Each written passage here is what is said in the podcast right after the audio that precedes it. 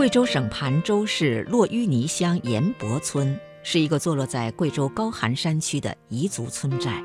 十几年前，这里还是一个不通路、不通电、不通水、村集体经济为零的穷村，如今已经变成了盘州市的首富村，全村家家都盖了二层小楼。这些变化离不开他们的村支部书记、党的十九大代表于留芬。二零零一年元旦。年满三十岁的余留芬被任命为盐泊村的村支书，他把自家房子做抵押，筹到五万元作为启动资金，先从修路开始，然后通水通电办企业。十七年间，盐泊村建起了六个村集体企业，其中盐博酒业和特种养殖专业合作社已经远近闻名。真心实意为群众办事，是于留芬常挂在嘴边的一句话。他也把这句话实实在在地落实在了行动上。